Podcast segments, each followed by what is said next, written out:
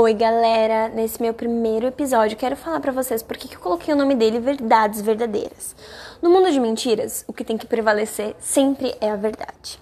E o mundo costuma dizer que a verdade machuca, né? Mas eu costumo acreditar que a verdade liberta e a verdade é uma pessoa, é Jesus Cristo. E eu quero deixar com vocês um versículo que está lá em Provérbios 23, 23, que eu gosto muito, que diz: Compre a verdade e não a venda. E quando eu entendi esse versículo, meu, foi, tá? Porque o que, que esse versículo quer dizer? Compre a verdade. Quando você ouvir alguém falando a verdade, compre essa ideia, apoie a verdade, né? apoie os princípios de Deus, apoie Jesus Cristo.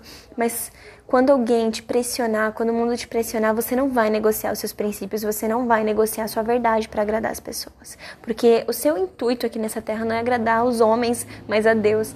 Amém? Então não negocie os seus princípios, não negocie a sua verdade. E lembre-se sempre que a verdade liberta.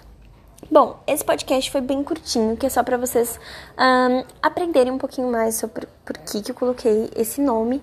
E os próximos podcasts você vai ouvir as verdades difíceis de engolir, tá bom? Então, se você quiser saber como é que é o meu rostinho, apesar de estar ali na capa, né, amores? Mas se você quiser me seguir no Instagram, é BrendaWTG.